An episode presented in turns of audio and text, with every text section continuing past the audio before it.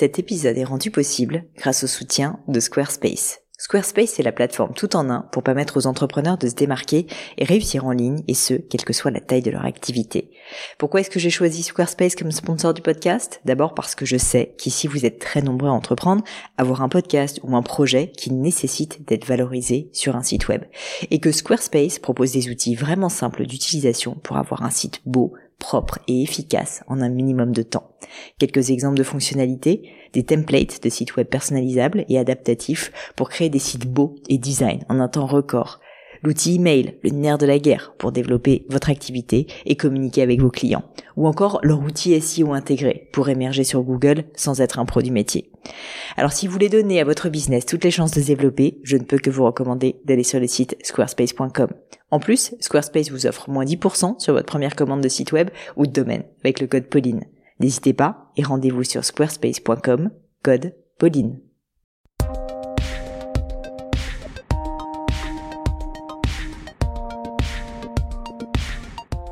Hello à tous, bienvenue dans un nouvel épisode de Crème de la Crème, un podcast où j'interviewe des personnalités remarquables pour parler de leur réussite et essayer de décrypter avec eux les clés de leur succès. On parle de la réussite au sens large et j'essaie d'avoir des personnes qui viennent de domaines vraiment très variés.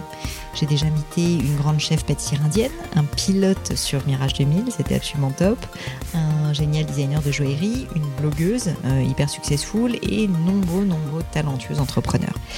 J'essaie de publier Crème de la Crème une fois par semaine et vous retrouverez toutes les notes de l'épisode, les livres à lire, euh, les références, les citations sur le blog du podcast à l'adresse www.podcast-du6 crème de la crème.com. Pensez d'ailleurs à vous abonner au podcast sur SoundCloud ou iTunes pour être bien sûr d'être notifié de la sortie d'un nouvel épisode parce que pour ceux qui me suivent depuis longtemps, vous avez vu que je n'ai pas de jour rendez-vous, donc il vaut mieux s'abonner pour ne pas rater d'épisode.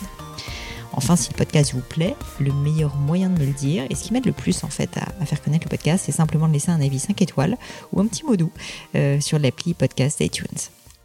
Bref, fini pour l'intro dans l'intro. Aujourd'hui, j'ai le plaisir de recevoir Victor Luger, cofondateur avec Tigran Sedou du groupe de restaurants Big Mama.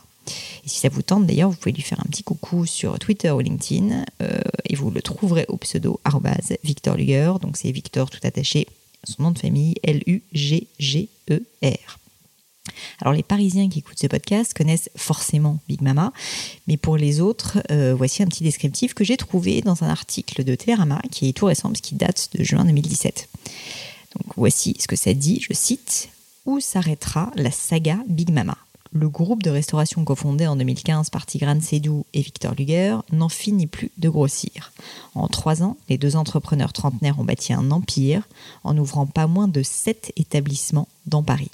East Mama dans le 11e, Auber Mama, 11e aussi, Mama Primi, 17e, Big Love Café, 3e, Popolare, 2e, Pink Mama, 9e, et maintenant la Felicita, 13e, un gigantesque vaisseau amiral inauguré samedi 26 mai au cœur de la station F.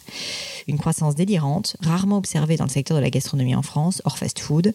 La start-up se targue de pouvoir servir jusqu'à 4500 couverts par jour dans des lieux immenses à l'échelle parisienne, où l'on parle italien en priorité. 95% des 509 salariés sont transalpins et plutôt très jeunes, 23 ans de moyenne d'âge. En termes de rentabilité, la méthode a fait ses preuves. Chaque adresse réalise entre 4 et 5 millions d'euros de chiffre d'affaires annuel. Alors voilà pour l'article Télérama. Donc vous l'aurez compris, Big Mama, c'est un énorme succès, une énorme success story dans le monde de la gastronomie. Et la plupart des personnes qui me parlaient de Big Mama, c'est marrant, me disaient que même c'était un succès fulgurant. Fulgurant, c'est vraiment le mot qui a été le plus souvent prononcé quand on me parlait de cette entreprise. Un peu comme si c'était un succès qui était incompréhensible ou qui était immérité. Alors du coup, j'ai voulu creuser la question pour comprendre les facteurs clés du succès des deux fondateurs, leur entreprise, et ce qui avait vraiment fait leur différence. Mais en creusant, je me suis rendu compte de quelque chose qui m'a étonné, pour être honnête, et qui au fond, je trouve encore bien plus intéressant. C'est que le succès de Big Mama n'a absolument rien de fulgurant et n'est en rien lié au hasard. En discutant avec Victor, j'ai compris qu'il s'était planté dix fois avant de réussir, que chacun de ces plantages lui avait permis de mieux se connaître, de connaître ses talents, on en parle d'ailleurs beaucoup dans l'épisode, mais aussi ses faiblesses, définir son concept, ou encore de comprendre ce qui serait pour lui par exemple le bon associé, en l'occurrence donc Tigrane, euh, qui nous a bien manqué d'ailleurs, et pour qui Victor euh, n'a pas assez de, mots élogieux, je dois dire. Avant Big Mama, Tigrane et Victor avaient eu plein plein d'autres projets. En l'occurrence, Victor me dit donc qu'il avait planté plusieurs boîtes avant, avant même de se lancer dans la gastronomie. Quand ils se sont lancés ensemble, Tigrane et Victor ont commencé en fait par se lancer dans la crêpe. On les s'est tombé au bout de quelques mois, puis on fait un premier prototype de restaurant qui était à Gordes dans le sud. Et ils ont mis quasiment deux ans avant d'ouvrir le premier restaurant italien Big Mama à Paris. Donc pas vraiment fulgurant, mais plutôt une sacrée dose de boulot, de transpiration, comme dit Victor, et de vision. Pour terminer, j'ajouterai un, dernier petit mot en forme de mea culpa. Alors avec Victor, on a voulu enregistrer la conversation dans un, dans un lieu qui leur ressemble, qui serait le nouveau restaurant Big Mama, qui s'appelle La Felicita, donc qui est à Station F. Euh, et, d'ailleurs, je crois que c'est le plus grand restaurant petit aparté d'Europe. et j'avoue que j'ai pas été très maligne sur ce coup parce que j'ai pas anticipé que dans un restaurant qui sert 4500 personnes, il y a forcément un petit peu de bruit. Euh, surtout, euh, surtout voilà, quand ils sont encore en pleine mise en place, ça fait seulement quelques, quelques jours que le restaurant est ouvert. Et même si on a choisi de faire le podcast pendant un petit déjeuner, il y avait un petit peu de son. Donc vous allez entendre des petits bruits à droite à gauche. Mais je me suis dit que j'allais les laisser parce que c'est aussi ça qui fait l'authenticité du podcast. Et donc je vous demande juste de ne pas en vouloir. Il y a quelques petits sons, mais c'est pas bien grave, je trouve. Enfin, vous verrez que pour une fois, et je pense que ça va peut-être plaire à certains d'ailleurs, j'interviens plutôt moins que d'habitude au cours de la conversation. Déjà parce que je dois avouer que bah, le lieu était impressionnant, j'étais un peu stressée par cette histoire de bruit et aussi par Victor qui est un mec juste quand même assez incroyable. Et surtout, vous allez voir, Victor est quelqu'un de tellement passionné et passionnant que j'avais juste pas du tout envie de l'interrompre et d'interrompre son flot de paroles. Donc voilà, je vous en dis pas plus et je laisse place à ma conversation avec Victor Luger de Big Mama. Salut Victor. Salut. Je suis ravie de t'avoir. Euh, merci de m'accueillir à la Felicita. Euh, qui vient d'ouvrir. Euh, je voulais t'avoir parce que j'ai pas mal d'auditeurs qui m'ont demandé de t'avoir sur le podcast et donc je me suis exécutée et en plus j'étais ravie de pouvoir creuser un peu plus avec toi le sujet, le vaste sujet Big Mama, mais pas que parce qu'en fait j'ai regardé un petit peu, je fais toujours mon homework et je me suis rendu compte que j'avais pas énormément de contenu sur toi personnellement et sur ton parcours avant. Donc si ça te va, j'aimerais bien commencer justement par ça et que tu m'expliques un petit peu euh, bah, d'où tu viens. J'ai cru comprendre que tu étais strasbourgeois. J'aime beaucoup euh, l'Alsace, donc ça m'a fait bien plaisir. Mais j'aimerais juste que tu m'expliques un petit peu euh, ton enfance, tes débuts, on va dire l'éducation que tu as reçue. Et ensuite, on passera bien évidemment à, Big Mama. Alors oui, j'ai 33 ans, je suis alsacien, je suis né à Strasbourg. Hum, je suis l'aîné d'une famille de trois enfants, j'ai deux petites sœurs. Hum, j'ai des parents extraordinaires qui m'ont donné une éducation, on m'a appris l'autonomie, on m'a appris à qu'il n'y avait pas de limites, qu'il n'y avait pas de règles, qu'on pouvait faire plein de choses, que plein de choses étaient possibles.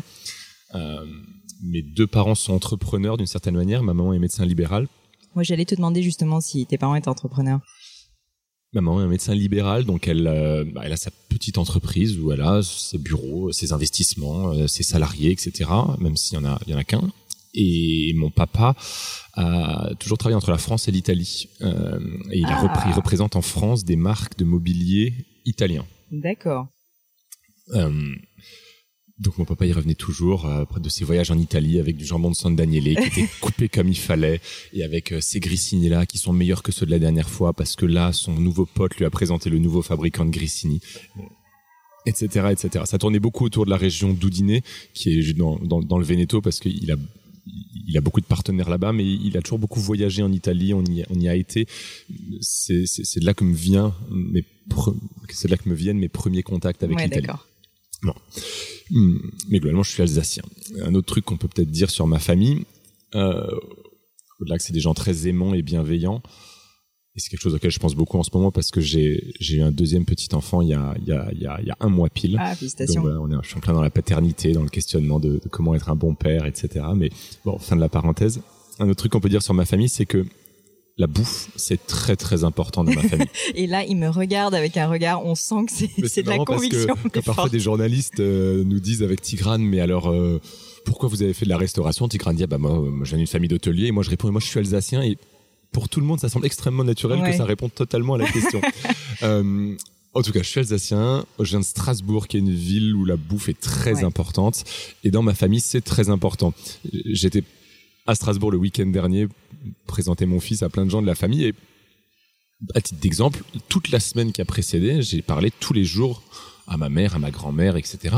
de qu'est-ce qu'on allait manger, où on allait aller acheter la viande, là il y a les petits légumes qui sont de saison, là en plus il y a tel producteur de petits légumes qui en fait des très bien, et alors le pain, elle a changé de pain parce qu'il y a ce nouveau boulanger qui fait un truc avec des graines qui viennent de là et des... Ah, ça, c'était toute la semaine qui précède. Et alors, une fois qu'on a décidé à peu près ce qu'on allait manger, ça c'est autour du mercredi, on commence à parler de ce qu'on va boire. Bien euh, sûr, très important. Je trouve que mon grand-père était, était prof de gynéco, et donc il a accouché plein de femmes, et il a sauvé plein de femmes du cancer du sein. Et pendant 40 ans, tous ces gens ont appelé en disant ah le professeur Renaud a changé notre vie, qu'est-ce qu'on peut lui offrir pour le remercier? Et la secrétaire, sa secrétaire a dit pendant pendant 40 ans du vin. Donc mon grand-père avait une super cave à vin ça, ça a fait mon éducation du pinard. Et je connaissais pas extrêmement bien le pinard avant de commencer Big Mama. En tout cas, pas le pinard italien, mais euh, tu sais, c'est ces petites graines que tu plantes. Ouais, euh, clair.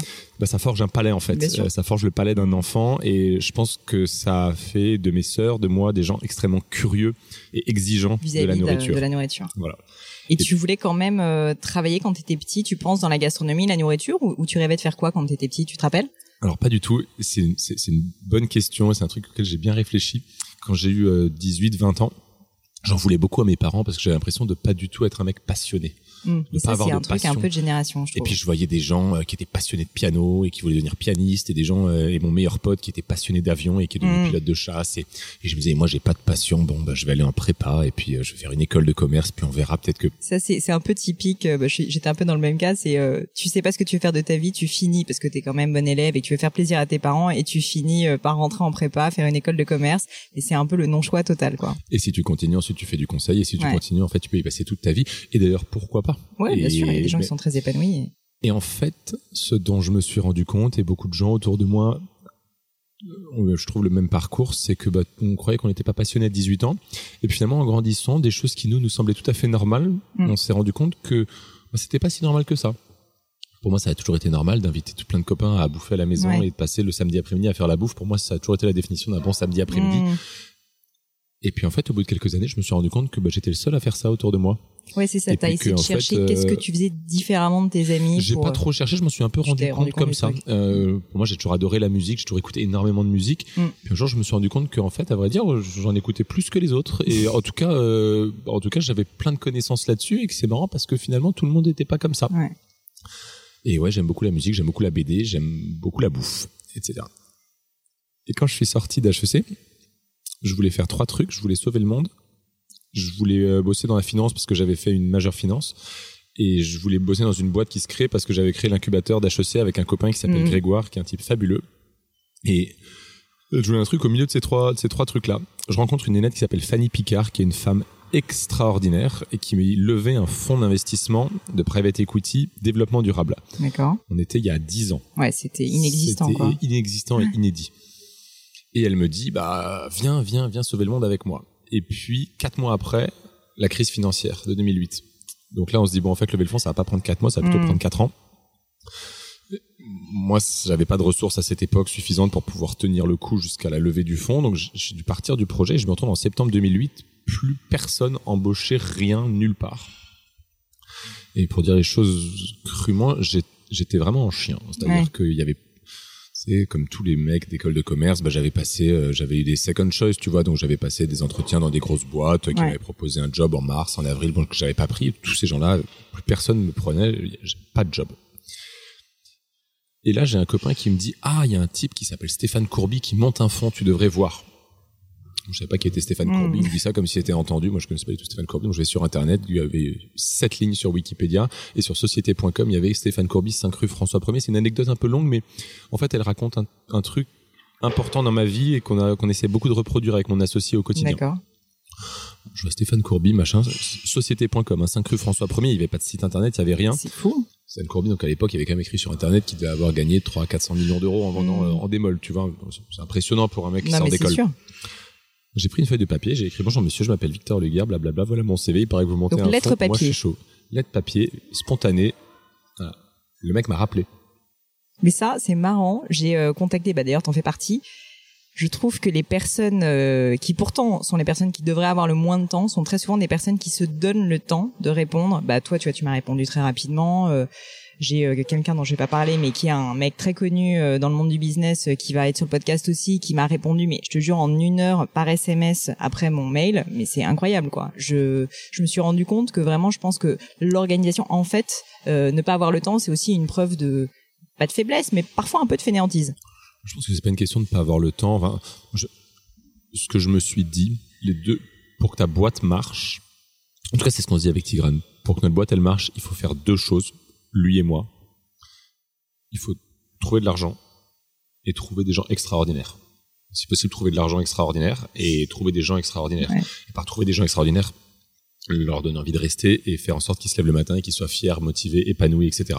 Si on fait ça, le reste, l'intendance suivra. C'est-à-dire que oui, il faut mettre en place des process, faut gérer des problèmes, il y a des fuites, il y a des trous, il y a des machins, c'est la vie, quoi. Mais ça, ça, on va y arriver, ça c'est ça c'est notre job. Euh, J'ai pas de doute que l'intendance suivra.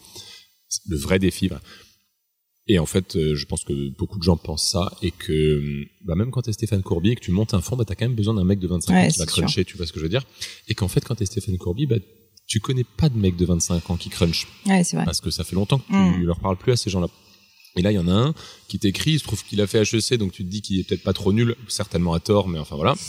et, et deux, tu te dis que c'est un type qui écrit une lettre manuscrite, tu l'as, tiens, il, il sort un peu du cadre. Bah, pourquoi, pourquoi pas, tu vois Pourquoi pas, au contraire. Alors, sauf que je rencontre son directeur financier qui me dit, ah bah tiens, si tu veux, je peux te donner un petit déjeuner. Alors, euh, j'ai cette date là, mais j'ai un avion à 6 heures, mais si tu veux, on peut se voir avant. Cette anecdote est vraie. Guillaume, si tu entends ce podcast, je, te prie de m'excuser de la raconter. Et donc, je fais le calcul à voix avec lui au téléphone et je lui dis, bah, si vous avez le train à l'avion à 6 heures, faut que vous y soyez à 5 heures, faut que vous partiez à 4h30. Il fait, oui, si vous voulez, on peut se voir à 3h30. Non. C'est énorme. Le mec, a des horaires assez particuliers. Et là, je, la première vraie cas de conscience de ma vie professionnelle, je me dis, qu'est-ce que je fais? Je dis oui. C'est quand même moi qui suis demandeur ou pas. Bon, j'ai dit non. J'ai dit, écoutez, 3h30, ça me semble un petit peu tôt. Hein. Bon, il m'a redonné un petit âge à 6h euh, une semaine plus tard, voilà. Puis c'est comme ça qu'en fait, je suis arrivé chez My Major Company, qui est une boîte dans laquelle euh, Stéphane et son équipe venaient d'investir 3 millions d'euros. Ils, mmh. ils, avaient pris une, ils avaient acheté, acheté la moitié de la boîte et investi 3 millions d'euros. Moi, je suis arrivé chez My Major Company j'ai fait le rendez-vous chez les premiers salariés avec les trois fondateurs qui sont des mecs de la musique, des mecs extraordinaires. Ils m'ont appris beaucoup, ça m'a appris, énormément de choses au contact de ces trois, garçons. Et, j'arrive avec les mecs avec des casquettes vissées sur la tête. Ils étaient dans une espèce de salon euh, à fumer des clopes à 8 heures du mat. Moi, je suis avec mon petit costume et ma cravate. Il y avait un gros, gros décalage de culture.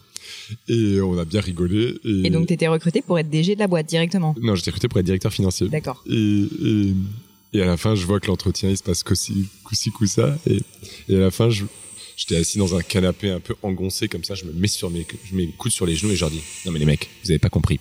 Ce job, je le veux. Parce qu'en fait, j'étais en chien.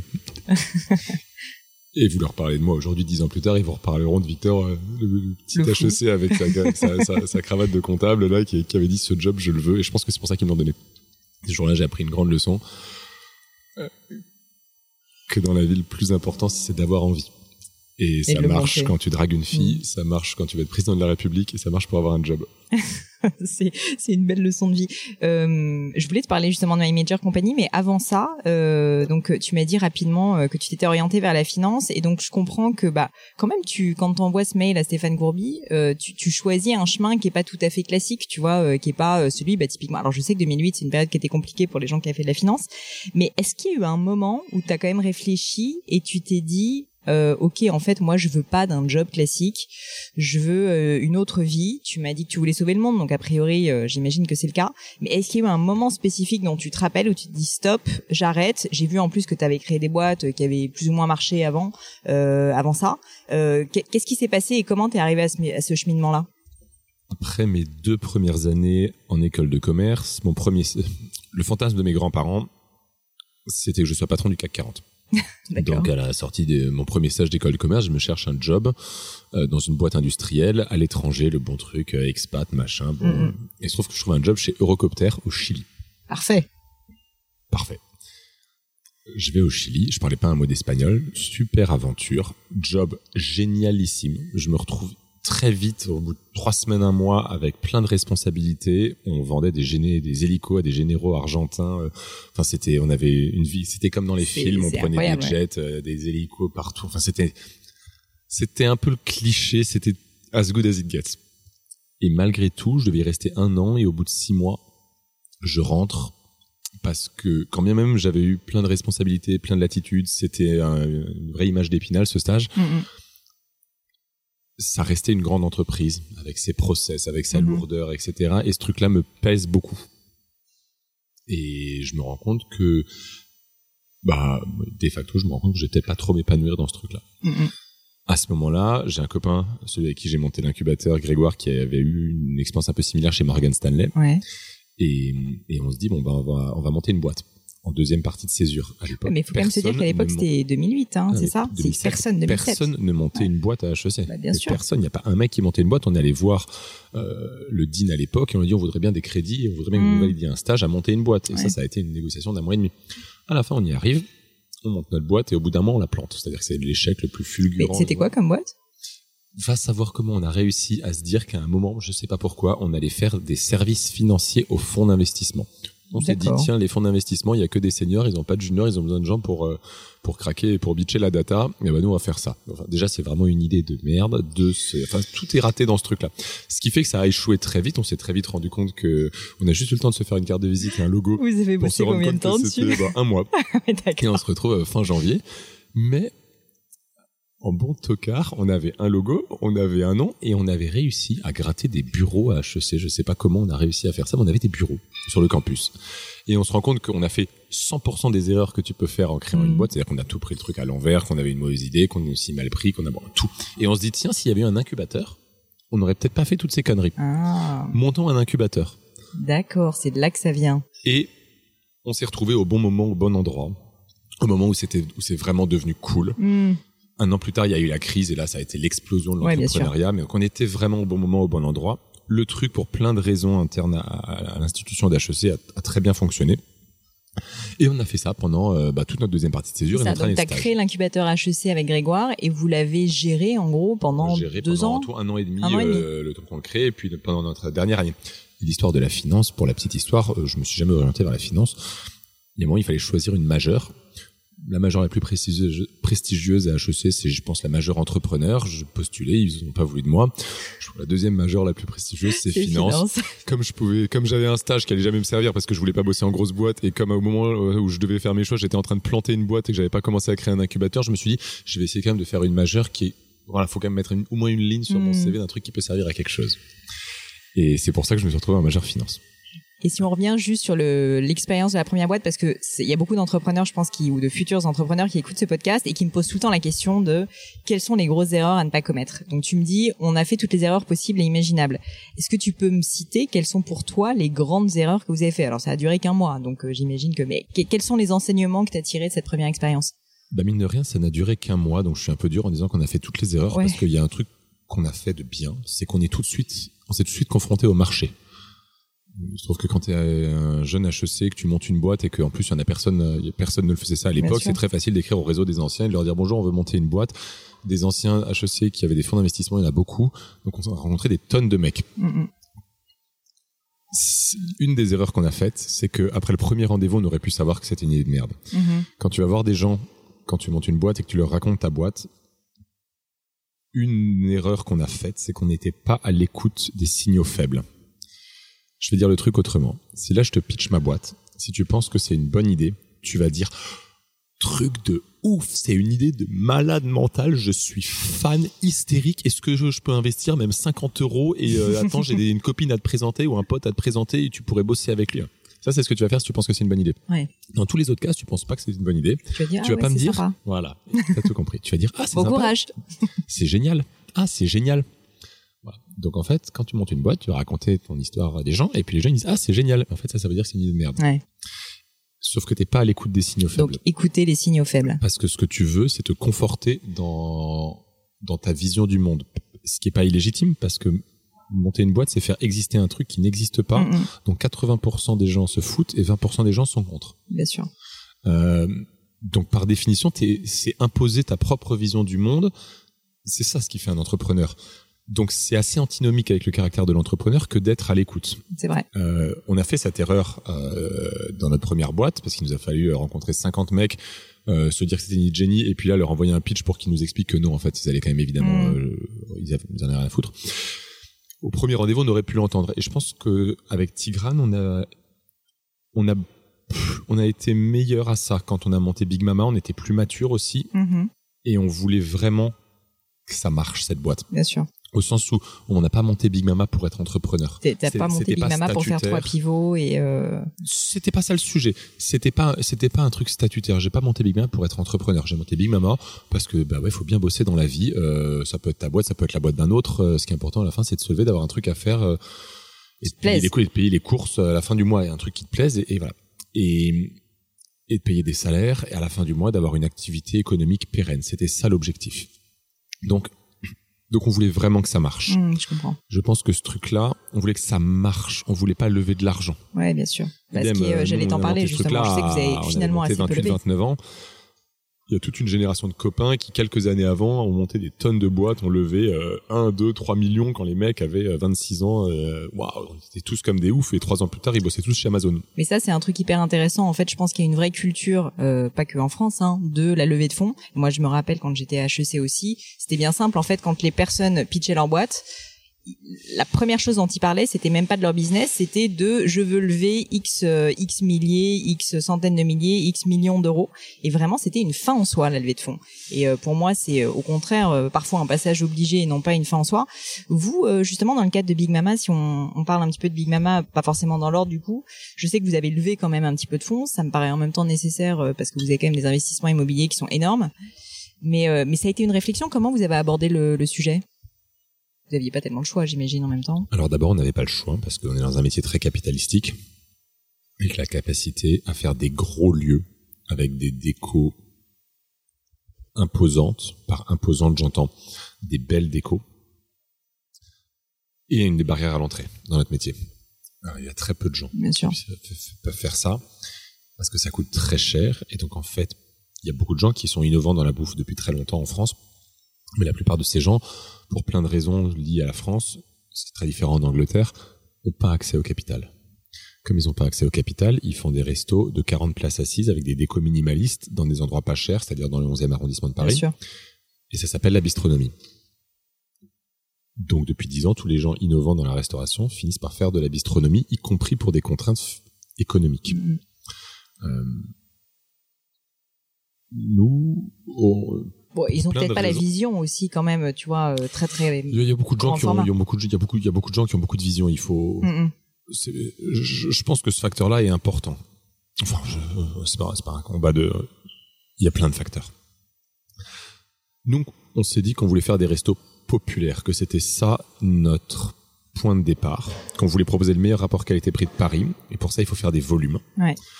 Je te raconte tout ça comme si on s'était levé un matin en disant, Hum, on va faire Big Mama, et on va faire un resto populaire, et pour ça, d'ailleurs, on a bien compris qu'il fallait faire euh, tout- Bah, justement, des tu vas m'en parler de comment vous êtes arrivé à. pour accoucher à ça. Ça a été une période très très longue euh, qu'on n'a pas du, qui pas, qu'on n'a pas du tout vécu comme une période difficile ou de souffrance.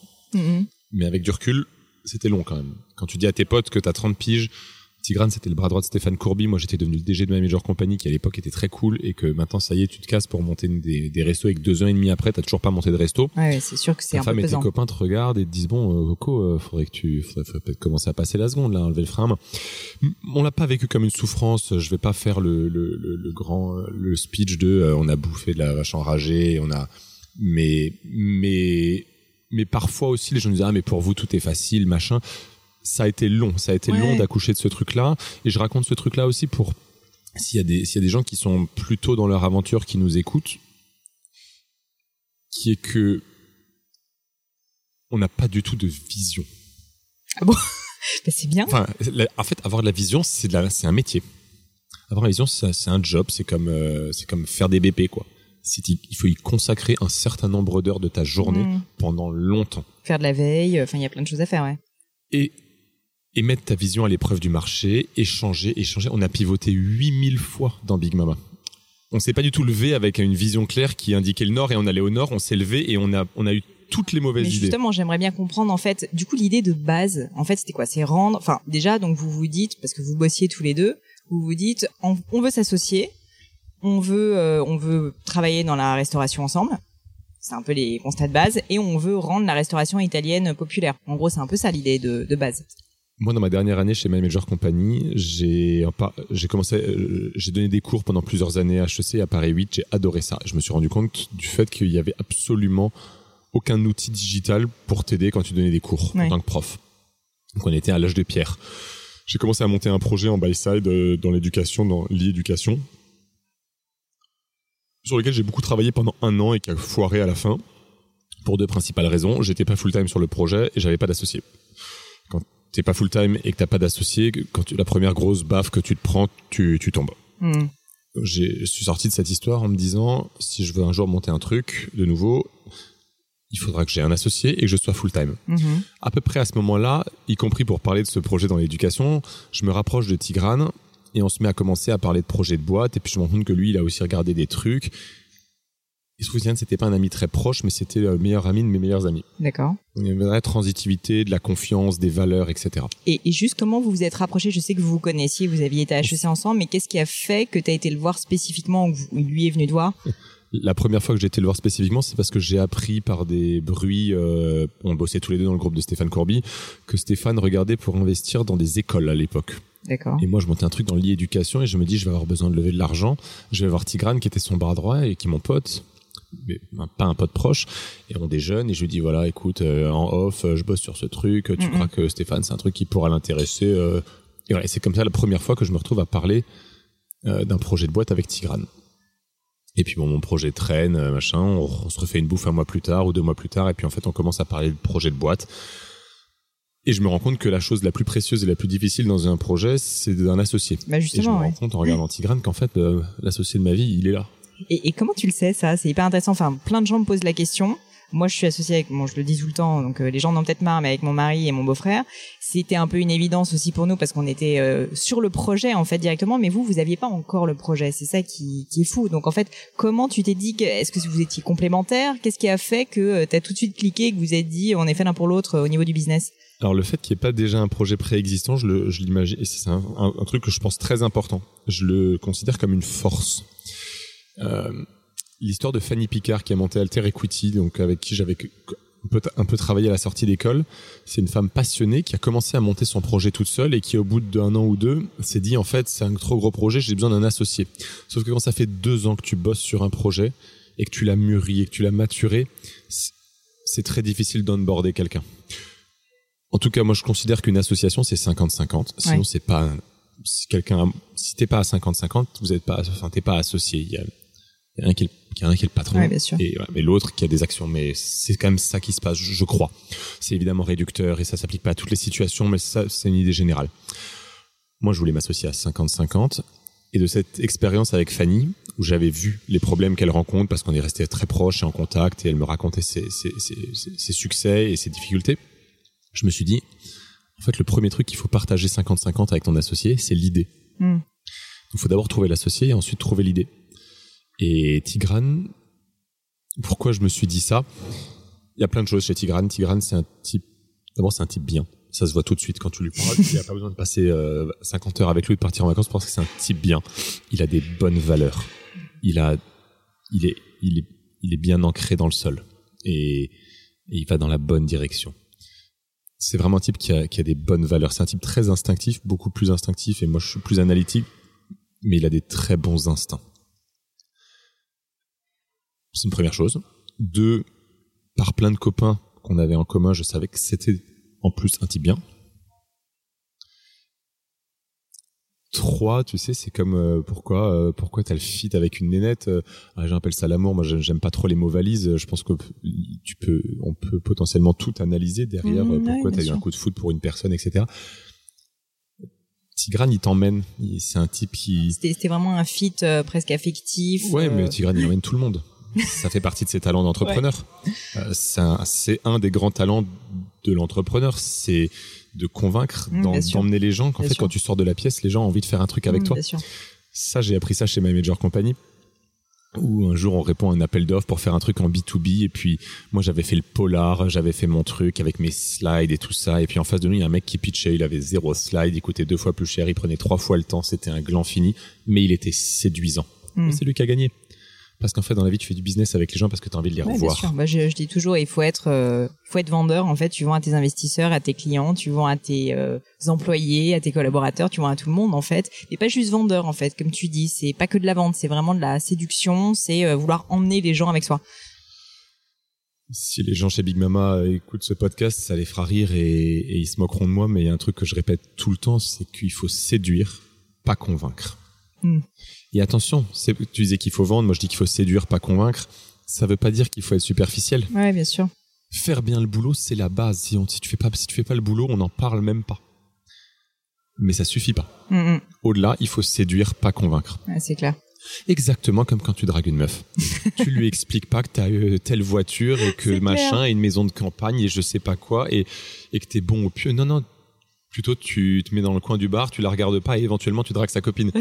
Séduire, pas convaincre. On saura comment euh, Victor. euh, Attaque. À- l'époque, j'ai toujours été très mauvais dans les bars.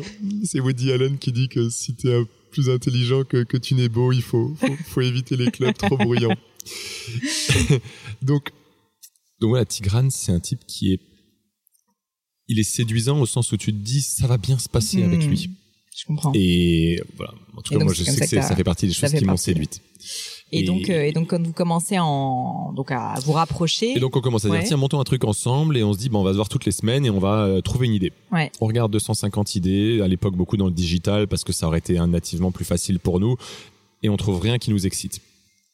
Tigrane avait euh, regardé lui de son côté quand je regardais un truc dans l'éducation, il avait regardé un truc dans la crêpe, faire un amorino de la crêpe. Et puis euh, au premier abord, faut bien que je dise qu'au premier abord, l'idée elle m'avait pas paru, euh, Ouais. j'avais pas sauté dessus. Et puis cet été-là, je vais en vacances au Japon. Je fais un super voyage et au Japon, la crêpe c'est vraiment très très big. Et elles sont Et la énormes. France, c'est très très big. Et je rentre de là, de, de ces va- de vacances, et puis ça faisait déjà 4-5 mois qu'on en parlait. Je Mhm. commence à me dire qu'on est un peu en train de se fatiguer et qu'il y a un momentum et que si on le loupe, euh, en fait, on va tous tous les deux retrouver un autre Mhm. job et que voilà. Et je lui dis, bah, tu sais quoi, viens, on fait ton truc dans la crêpe. On pose, euh, on pose notre DEM en fin, fin septembre.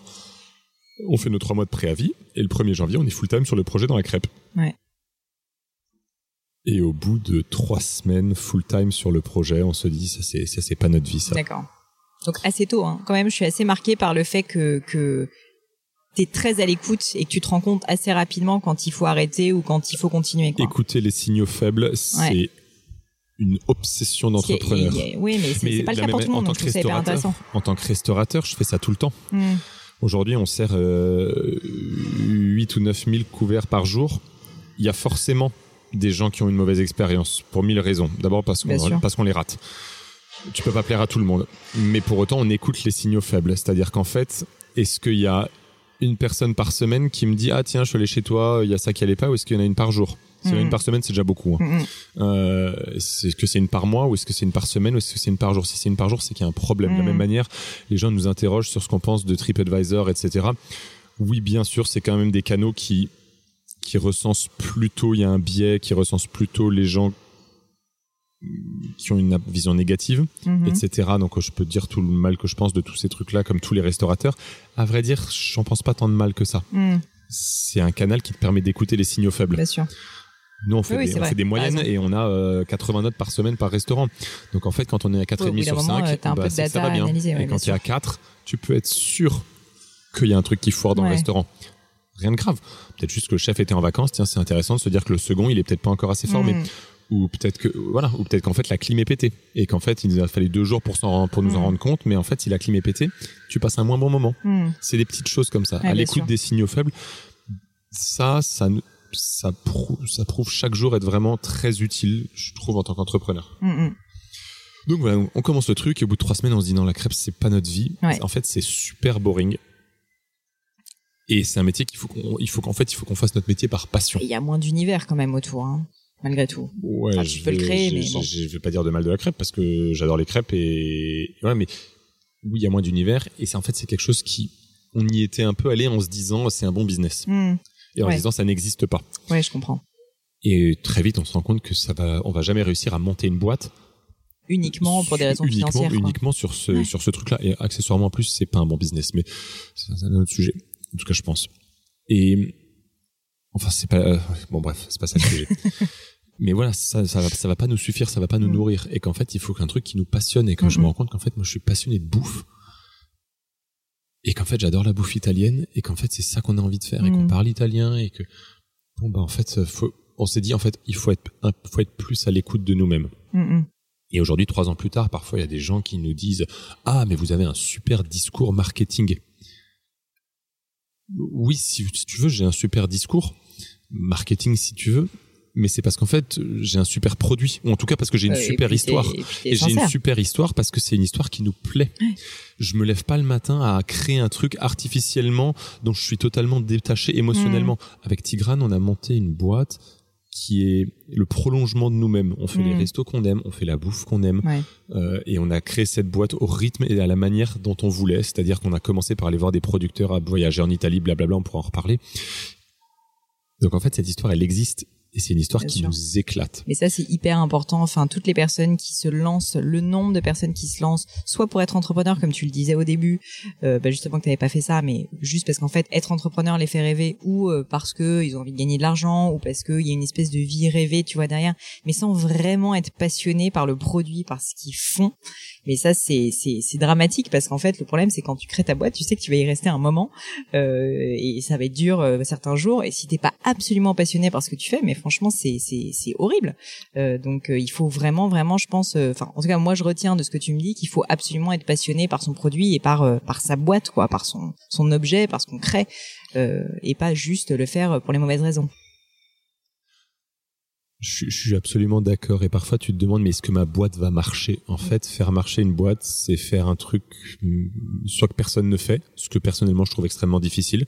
C'est une des raisons pour laquelle on est très content de faire de la restauration. Moi, je n'invente rien. On fait de la restauration italienne. Ça fait mille ans que ça existe et ça existera dans mille Mmh, ans. bien sûr. Et, et si c'est, il suffit de bien, si on fait bien notre boulot, ça marche 100% des fois. C'est clair. Ça fait partie des choses que j'aime bien. Soit tu fais un truc que personne ne fait, soit tu fais un truc mieux que les autres. Et en fait, le problème c'est qu'on manque toujours de confiance en soi au début. Mais on prend le truc à l'envers. Si je fais quelque chose qui me passionne, je vais le faire mieux Ouais, que ouais, les autres. faire mieux. Ça marche pour Savoir, moi, ça marche pour tout le monde. Savoir s'écouter, euh, savoir écouter ses talents, savoir écouter ce qu'on aime. Mm. Écouter ses talents, ça c'est un, ça c'est très difficile. Euh, Je veux vraiment pas parler comme quelqu'un qui serait arrivé euh, au bout de cette réflexion parce qu'on est en éco début.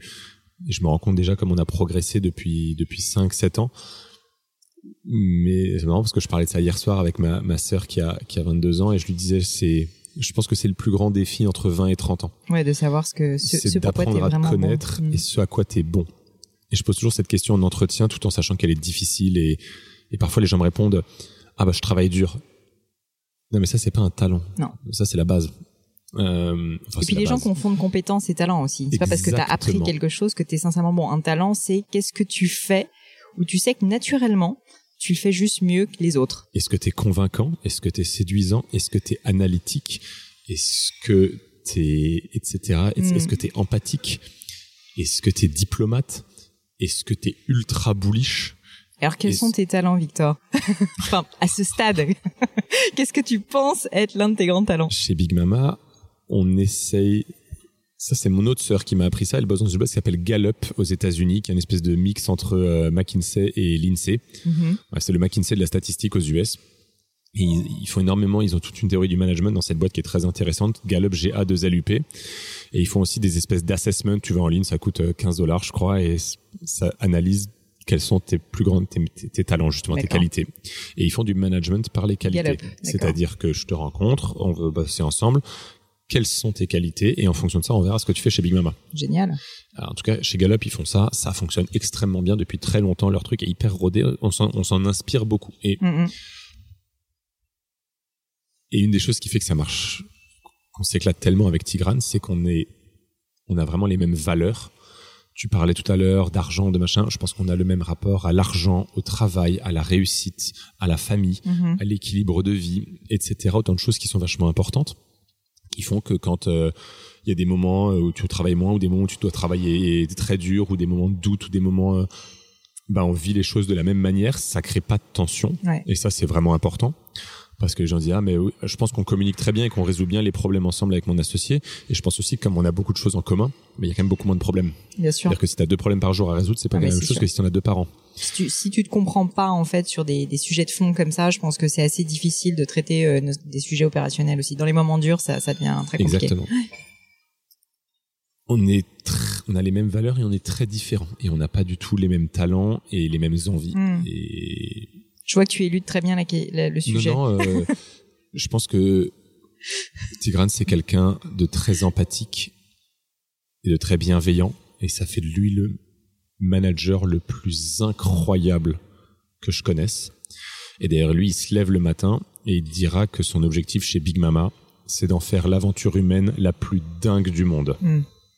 Et en cela, euh, je me rends compte que mon associé est visionnaire parce que moi, je me disais pas ça au début et aujourd'hui, je me dis ça de plus en plus Ouais. parce qu'avec du recul, je me rends compte que dans, dans 30 ans, on regardera en arrière et que la chose dont on se souviendra, c'est pas qu'on a fait un restaurant de 4500 mètres carrés et qu'à l'époque, c'était le plus grand d'Europe. C'est que, c'est que ça a changé nos vies à Tigrane Mhm. et à moi et qu'il y a aujourd'hui 600 mecs dont on euh, change la vie Ouais. et qui changent leur vie et que nous, euh, as a group, en- en- en tant qu'entreprise, on, on change notre vie les uns Mm. les autres et, et ça, ça c'est le truc le plus incroyable de cette aventure. Et au fond, quand on a commencé Big Mama, je pense qu'on était ambitieux. On voulait faire pas juste un restaurant, on avait un projet d'entreprise. Donc je dis pas du tout que ce qui nous arrive là aujourd'hui ne nous dépasse pas parce que ça dépasse largement Ouais. Enfin, voilà. Mais je pense qu'on avait, on est, on a été très vite dépassé par la puissance de l'aventure humaine Mm, mm, qui est stratosphérique. Bon, fin de la parenthèse. Donc ça, c'est, je parlais de Tigrane et je pense que moi, je, je rêve très très grand et je me mets aucune limite. Et, et it's never enough. Et donc, je, je suis un gros moteur et je tire tout le temps le truc. C'est toujours vers l'avant, toujours vers l'avant, toujours vers l'avant. Et, et voilà. Et donc, moi, j'essaie d'y consacrer du Mhm. temps. Donc, typiquement, avec Tigrane, on, on organise nos journées. Mm, mm. Euh, des gens qui pourraient dire, ah bah oui, alors Victor, il essaie d'avoir la vision chez Big Mama. Oui, mais c'est pas parce que moi, je suis visionnaire et pas mon associé. Oui, bah, il est visionnaire sur le management et sur l'équipe. Exactement. Et, et en fait, c'est juste que, bah oui, moi, je consacre du temps Mm. à essayer d'avoir de la vision. Donc en fait, je voyage énormément, je passe ma vie dans les restaurants. euh, je fais deux dîners par soir et je fais deux déj par midi Ouais. et j'observe tout. Et pendant ce temps-là, je suis pas en train de gérer des trucs opérationnels parce qu'en fait, si tu dans l'opération de 8000 couverts par jour, tu peux te noyer, tu peux noyer 500 C'est sûr. personnes, tu vois. Donc, euh, j'essaie de, de structurer mon temps, mon planning, mon agenda pour avoir des vrais moments où je me fais pas noyer par ça, pour prendre de la distance, pour euh, voilà. Et c'est comme ça que moi j'essaie d'organiser mon temps. Et je fais du vélo, euh, c'est un mode de transport sur lequel j'arrive à réfléchir. Mm. Euh, déjà, j'ai une heure et demie par jour où je réfléchis, etc., etc. Et ça, c'est un exemple des, des choses, euh, des choses que je, je me retrouve à faire chez Ouais, Mama. bien sûr. Et, et si on revient donc euh, un tout petit peu au début et ensuite euh, on parlera des un peu un peu de la méthodologie notamment sur sur toute la partie management dont, dont, dont tu parles là rapidement avec. Mais juste concrètement au début, donc vous avez cette idée. Comment ça s'est passé les premiers mois? Parce que vous aviez quand même pas tout. Il a fallu aller trouver de l'argent pour créer un lieu. Enfin, je, je crois en plus savoir que vous avez commencé par faire un premier prototype euh, un peu moins cher. Je trouve ça hyper intéressant aussi. Est-ce que tu peux m'en parler? Ouais, je peux t'en parler je trouve que c'est intéressant au sens où je veux vraiment démystifier le côté euh, les mecs euh, sont Ouais. des visionnaires. Parce que pas du tout. Donc on a commencé par la crêpe. Ok, génial, les génies. Et puis bon, donc là on pivote, on se dit en fait on va être à l'écoute de nous-mêmes, on va faire ce qu'on aime, on connaît l'Italie, on connaît plein de mecs, on parle italien, on adore ça, on va faire de l'italien. Et là tout le monde nous dit bon les mecs, euh, en fait des restos italiens, il y en a plein, donc euh, qu'est-ce que vous allez apporter? La crêpe on comprenait, il Bah, y en a pas. Et là, on est un peu con, gros gens comme devant, parce qu'on n'est pas trop capable de répondre à cette question. Il se trouve que pendant notre aventure de la crêpe, on est quand même allé en Bretagne, qu'on y est allé pour faire un stage de crêpier pendant cinq jours, et que comme on avait sept jours, pendant deux jours, on est allé rendre spontanément visite à des producteurs pour comprendre le produit. Un mec qui faisait du sarrasin, et un mec qui faisait du cidre, et un mec qui faisait des pommes, et qu'on avait adoré ces deux jours. Et on se dit, bah, tu sais quoi, euh, on a, on a le temps là que ça à foutre, hein, donc, euh, donc on prend notre bagnole et on va en Italie. Et comme on connaissait le plein de rêve. gens, on va voir les mecs qu'on connaît, et on commence à faire comme ça un tour de producteurs. D'accord. Et c'est extraordinaire. Ouais. Et euh, à la fin, on s'est retrouvé en deux ans à quasiment passer, euh, ouais, en cumulé une bonne année en Italie. Ah oui. Et en fait, c'est à ce moment-là que vous avez senti que le produit était aussi important et que la qualité était aussi clé et que C'est là justement l'un des c'est points de là différenciation senti ce qu'il n'y a serait ça pas un seul restaurant en que tous les restaurants en Italie avaient une espèce de truc en commun ouais et qu'il n'y en a pas un à. Paris qui avait ça. Mm, bien sûr complètement d'accord Et là, quand on a creusé ce truc-là, voilà, pareil, c'est t'essaies de d'analyser ce qu'il y a derrière des feelings ou des mots Mm. valises. Ah, c'est l'Italie. Ou ah, ouais. ok, non, c'est quoi? Ça veut dire quoi, c'est l'Italie? En Ouais. fait, ça veut dire qu'en fait, c'est pas cher. Donc tu rentres et tu te prends pas la tête. Tu Et bien commandes sûr, mais la ça, carte. t'arrives en on a tous été en Sicile, tu prends un plateau de euh, antipasto avec une sublime mozzarella, mais juste délicieuse de chez délicieuse, et ça te coûte mais 4 euros. Exactement. Et là, tu lui demandes une bouteille de vin, elle est canonissime et elle Mm. coûte 12 balles. Ouais. Et ben ouais, t'en prends la deuxième, qu'en fait, quand ça coûte 12 balles, tu prends la deuxième, et puis tu prends même la troisième, et t'as passé une putain de soirée. Ouais. C'est pour ça que c'est l'Italie. Mm. Donc on commence à mettre des mots là-dessus, et en fait, on se rend compte que en Italie, c'est bon et pas cher. Ouais. Et quelqu'un qui nous, c'est mauvais, ça vient pas de nous, il y a quelqu'un qui nous dit, mais en fait, vous savez, c'est de la restauration. Si vous faites bon et pas cher, c'est déjà beaucoup. Ouais, c'est sûr. On se rend compte que cette phrase, il a raison. C'est bon et pas cher, c'est déjà beaucoup. Tu peux me citer beaucoup de restos italiens à Paris, bons et pas chers. Moi, je peux t'en citer beaucoup des bons, je peux t'en citer beaucoup des pas chers. Bons et pas chers, il y en a tout de suite beaucoup moins. Ouais. Euh, et, de la même manière, ça nég- Et on se rend compte en creusant qu'il y a deux autres choses qui nous sont vraiment importantes, qui sont importantes pour nous, c'est que la restauration, c'est pas juste donner à manger aux gens, c'est leur donner une expérience, c'est un Mhm. moment complet. Et ça, comment vous en êtes rendu compte? Parce que pour le coup, c'est ultra innovant. Le bon et pas cher, déjà, c'est clé. Mais en plus, l'expérience, enfin, c'est vrai quand tu vas euh, à Paris, tu te rends compte que la plupart des restaurants italiens sont très beaux, euh, ça peut être chic, etc. Mais arriver à ce niveau d'expérience, je sais pas si tout, enfin, si vous en êtes rendu compte parce que vous êtes parti en Italie, que vous avez vécu la trattoria là-bas tellement de fois que vous vous êtes dit, mais en fait, il faut recréer cette ambiance à Paris. Que- que- comment Là, c'est quelque chose qu'on a moins chopé en Italie, qu'on a plus chopé à Londres. On n'est pas les premiers à avoir inventé le fait que la restauration c'était une expérience. Tu vois, ouais. dans un 3 Mac Michelin, euh, les mecs ils sont sapés, ils ont ils ont des costumes à 3000 sûr. balles. euh, Il y a tout un cérémonial, il y a tout un truc, euh, il y a une attention particulière portée à la musique, à l'acoustique, etc. Tu vas à Londres, tous les restos sont comme ça. Et comment on a poussé le truc Ensuite, c'est ça, c'est un truc qui est très propre à Big Mama, à nos caractères, etc. C'est it's never enough. Donc, une fois que tu as mis le doigt sur un truc, tu t'arrêtes pas. Tu en rajoutes et t'en rajoutes et tu vas toujours plus loin. Et il y a aucun moment où tu te dis, ok, c'est bon, c'est assez Mm. expérientiel. C'est jamais assez expérientiel. Et inversement, il faut pas en faire trop non plus parce que tu veux pas que ça devienne artificiel et qu'en Ouais, fait, ouais. une expérience, le plus dur, ce qu'on essaie de faire, c'est de recréer en plein Paris de manière artificielle entre guillemets parce que bah, avant qu'on fasse un restaurant dans un endroit il n'y a pas de restaurant. Donc Ouais, c'est par définition c'est une création. On recrée un endroit où tu passes la porte et t'es en Italie. Ouais. donc en fait on essaie de créer de l'authenticité. Et c'est ça qui est très dur parce que ton premier réflexe c'est de mettre de la musique italienne et des gondoles sur les murs. Et en fait ce- là on a un peu appris en marchant typiquement en faisant des pop-up. Ouais. on pourra en parler. On s'est rendu compte que pour créer de l'authenticité italienne il faut pas se prendre la tête tu mets n'importe quelle déco qui te fait plaisir, ça pourrait être la déco d'un restaurant Mhm. chinois, c'est pareil d'ailleurs. Guess what, il y a des restaurants chinois en Italie. tu mets du staff italien Ouais. et tu dis au mec, vous savez quoi? Vous faites ce que vous voulez. C'est votre resto. Il y a un ou deux, il y a trois tabous. L'hygiène, Mhm. la sécurité Ouais. et le vol.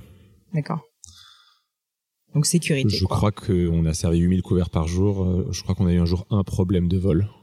Et c'était pas grand chose. Et c'était quelqu'un qui était en difficulté. Donc ça, c'est pas un sujet. L'hygiène et la sécurité, bah, c'est un combat de chaque jour dans la Bien restauration, sûr, évidemment, parce que par définition, euh, ça se salit. Et la sécurité, bah oui, il y a des gens qui utilisent des trancheuses, des machins. On fait notre propre ouais. viande hachée, etc. On utilise Mhm. des machines. Voilà, la machine à pâte, si tu respectes pas la sécurité, elle peut te broyer la main, donc Ouais. euh, etc. Mais à part ça, c'est votre restaurant. Moi, par exemple, j'ai beaucoup appris parce que j'ai beau, euh, voilà, je suis un peu alsacien, j'ai une grand-mère allemande. T'avais un petit côté un peu une- j'ai organisation, Une certaine culture de la rigueur et de l'organisation et du respect des, des- des règles et des lois. T'as appris qu'en Italie, ça fonctionne pas comme ça.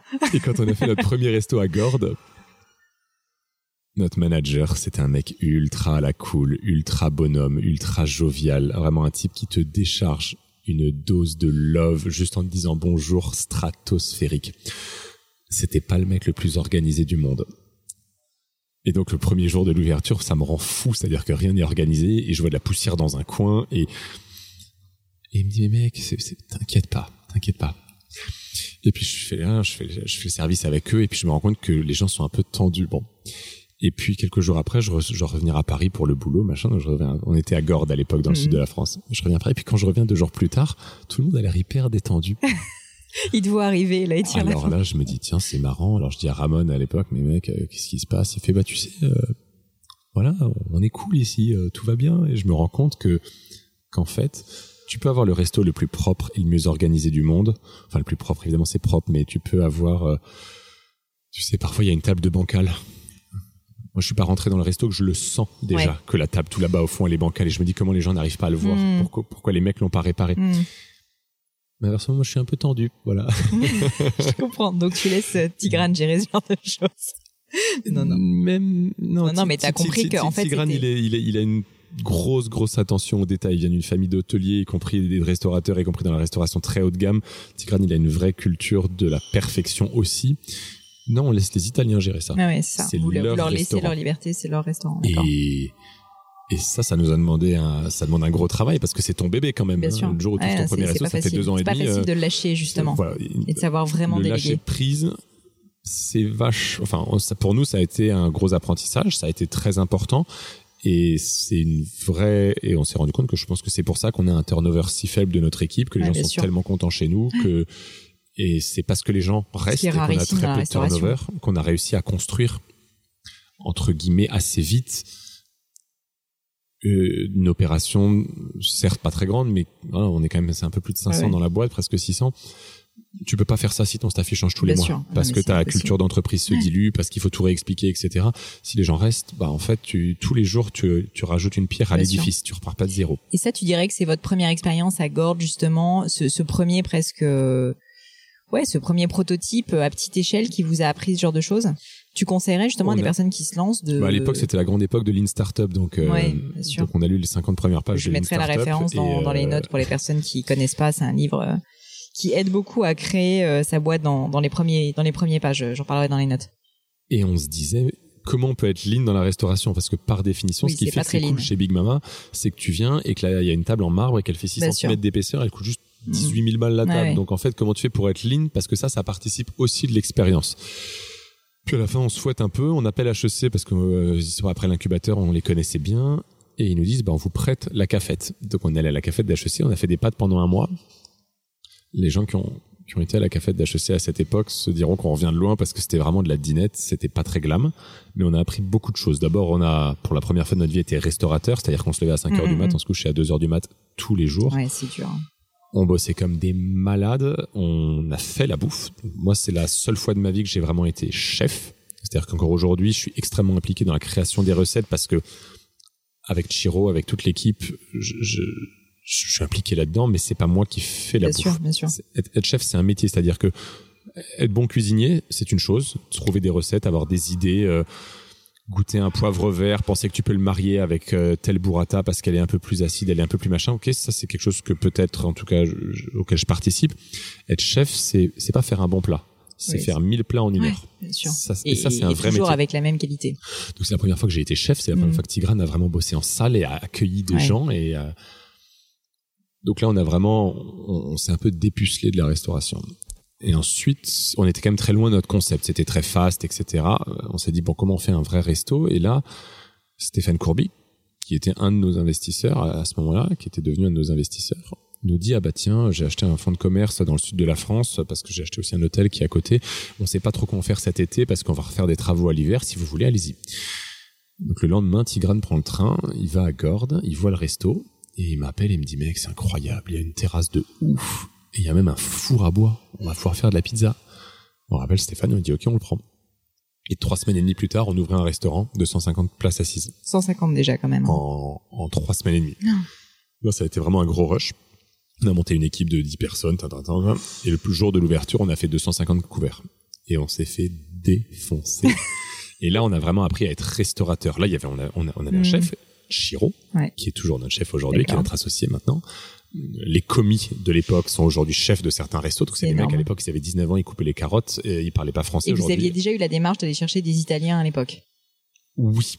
Oui, on avait déjà nos producteurs et on, on avait déjà eu le feeling que, euh, bah, en fait, c'était ça qui allait rendre le resto cool et authentique. Ouais. Non, mais c'est ça que je trouve incroyable dans ton histoire, c'est quand même honnêtement, quand les gens parlent de Big Mama, ont l'impression que c'est un peu une success story folle, fulgurante. Et c'est fulgurant. Mais en fait, on sent qu'il y a un travail, qu'il y a un nombre d'itérations, qu'il y a un souci du détail, de la remise en cause constant que je trouve euh, assez euh, rafraîchissant pour tout dire, parce que je me dis qu'il y a quand même pas de secret euh, et qu'il y a beaucoup beaucoup de travail, d'énergie et de voilà et de d'attention aux détails, de s'améliorer en permanence.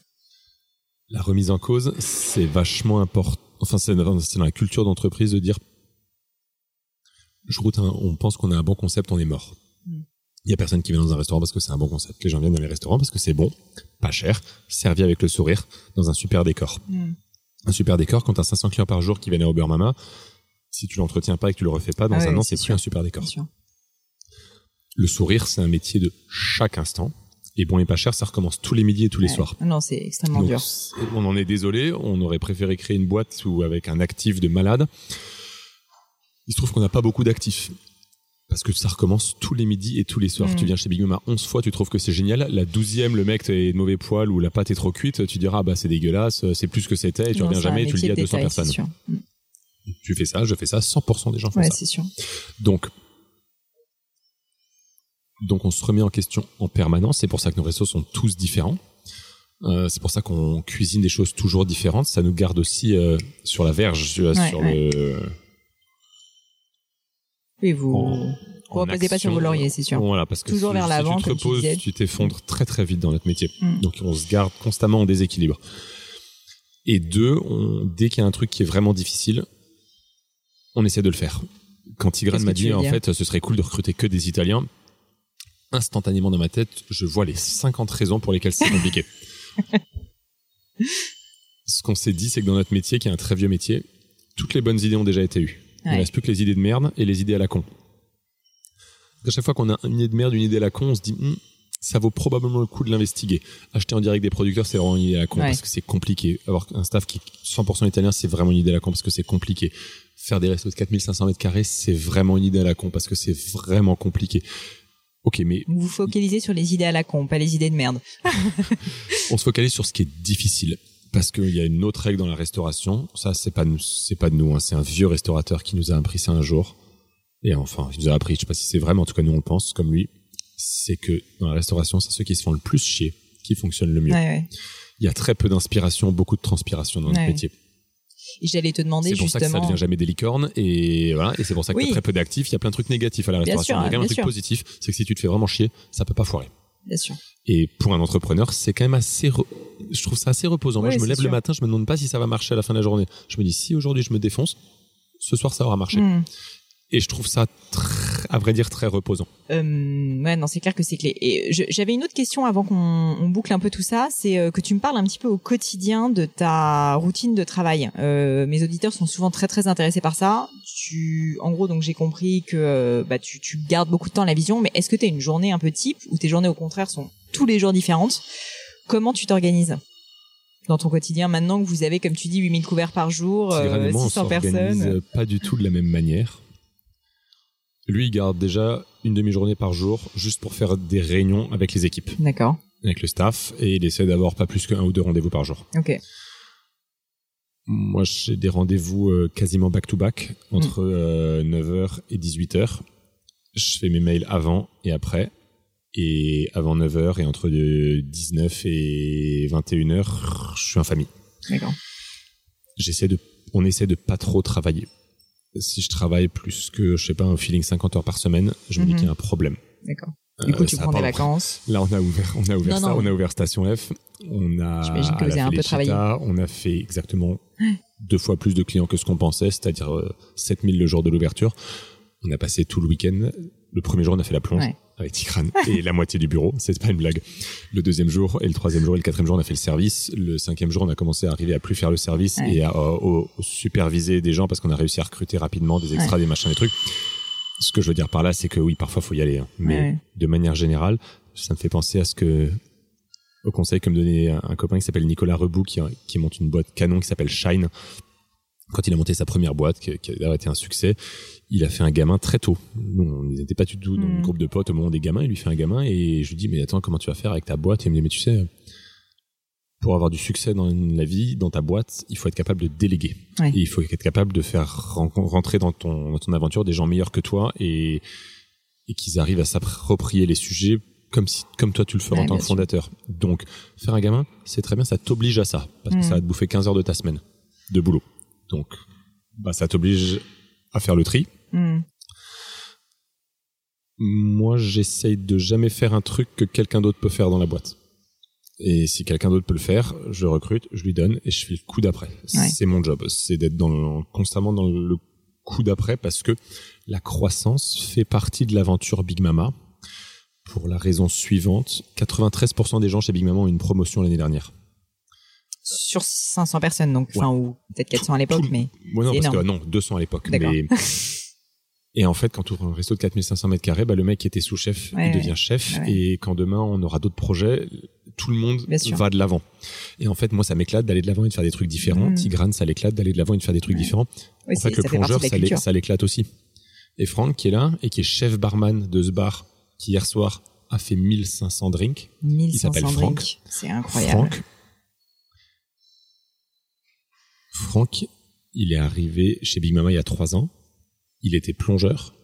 Et là, il est barman, de- il est le barman en chef, c'est ça de la Et il est Felicita barman en chef d'un resto qui fait, qui a fait 1500 drinks hier soir. C'est énorme. Bah, c'est honnêtement, c'est une leçon de méritocratie, euh, de vie qui La est. méritocratie, euh, c'est un truc très fort chez nous. Et donc voilà, la croissance, c'est au cœur de Big Mama. Moi, je suis en charge de la croissance.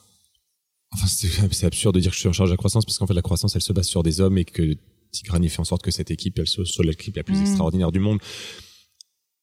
Mais d'être créer des opportunités, Ouais, non, mais tu vois, trucs, toi, toi, t'es tourné vers l'extérieur, vers l'avant, et Tigrane plus vers l'intérieur. Mais en fait, c'est ça qui est génial, c'est que du coup, vous êtes super complémentaires. Ça me rappelle un bouquin, je sais pas si tu l'as lu, qui s'appelle, euh, qui s'appelle, qui s'appelle euh, The First Break All the Rules, que j'ai déjà cité plusieurs fois dans le podcast, où en gros, il explique que l'excellent manager, c'est celui qui est euh, euh, vraiment centré sur l'intérieur et qui justement c'est- pas du tout dévalorisant au contraire c'est tellement difficile d'être un bon manager mais qui est plus centré sur l'intérieur et le on va dire le leader ou le visionnaire en fait il faut les deux et les deux sont complémentaires Il et c'est très deux, difficile de faire les deux l'un nourrit l'autre. C'est-à-dire que, c'est-à-dire que si tu me demandes, je, je suis évidemment convaincu que ce qui est le plus difficile, Ah bah, c'est le capital humain, c'est de gérer les gens, c'est de faire en sorte que Je les pense 500 que mecs se lèvent le matin et soient passionnés et fiers. C'est, c'est un travail colossal, Mm. extrêmement difficile et extraordinairement gratifiant. Ouais. Et, et, et plus on avance, plus c'est la partie la plus gratifiante Mm. de Big Mama parce que parce que oui, tu fais un resto, puis t'en fais un deuxième sur un troisième, puis un jour t'en fais un de 4500 mètres carrés, puis c'est le plus gros d'Europe. Enfin, c'est pas une course à l'échalote, Mm. c'est pas un combat de kékette, tout ça. Ce qui est à la fin vraiment extraordinaire, c'est enfin, l'équipe qu'on a ici. Là, on, on vient d'ouvrir ce truc qui fait 7000 clients par jour. C'est de la folie. Mm, mm. L'équipe qu'on a là, c'est, ouais, je sais pas, ça me, non mais ça sent quand tu quand tu quand t'en parles euh, ça se voit quoi ça se voit sur ton visage ouais, c'est une aventure humaine de ouf. Donc, euh, voilà, mes journées, j'essaie de pas trop travailler. Mm. c'est c'est une bonne leçon euh, pour Et quelqu'un ça, comme ça ça nous oblige à, pareil, toujours un coup d'avance dans la construction d'une équipe de gens brillants. Mm, bien sûr Et Ouais. de se lever le matin et de se dire, OK, comment on peut trouver des gens brillants et comment on peut faire pour que ces gens, ils s'éclatent chez Big Mama autant que moi je m'éclate chez Big Mama. ça marche Voilà. Bon bah c'est top. Écoute, je te remercie mille fois. Je sais que tu es très occupé. Euh, une dernière question pour toi. Si on veut te contacter euh, sur les réseaux sociaux, le monde merveilleux du web, tu as des endroits Victor.luguer@gmail.com. Très bien. Bah écoutez, vous avez le mail de Victor, donc c'est un grand privilège. Et moi, je mettrai dans les notes sur le site du podcast, bien évidemment, ce dont on a parlé, les références, etc. Et je vous remercie et je vous dis à bientôt. Avant de vous quitter, quelques mots en plus. Alors, comme d'habitude, si vous cherchez les notes de l'épisode avec toutes les références euh, que je cite, les livres, euh, les citations, euh, tout ça, tout ça, c'est simple. Allez directement sur www.podcast-du6 crème de la crème.com, rubrique podcast, vous trouverez absolument tout. J'en profite aussi pour vous dire qu'il y a désormais sur ce même blog donc une rubrique qui s'appelle les livres de la crème avec quelques références qui ont été particulièrement inspirantes pour moi. Et euh, je continuerai à compléter euh, tout ça dans le temps, donc n'hésitez pas à y aller. Euh, En général, il y a un petit résumé. Je vous mets le lien vers, vers le livre sur Amazon en général, euh, sans avoir d'affiliation particulière avec eux, mais juste parce que c'est plus pratique pour tout le monde. Et, euh, et donc j'espère que ça vous sera utile. Aussi, si vous souhaitez me contacter pour me poser des questions, euh, des questions que je pourrais un jour peut-être voilà, traiter dans le cadre d'un des, des podcasts où je réponds aux questions, ou simplement me proposer de nouveaux invités ou me faire un feedback, surtout n'hésitez pas à le faire directement, notamment sur Twitter ou Instagram, sous le pseudo @pelenio. Donc c'est P-L-A-I-G-N-E-U qui est mon nom. Et depuis peu, grande nouveauté sur l'Instagram du podcast, où je poste d'ailleurs souvent des recommandations d'autres podcasts que j'écoute et que j'aime, à l'adresse crème de la crème.podcast. Donc c'est très simple, allez y faire un petit tour comme à chaque fois. Vraiment mille merci d'avoir écouté jusqu'ici. Euh, j'espère que l'épisode vous a plu, j'espère que vous avez appris plein de choses et je vous dis à très vite pour un nouvel épisode.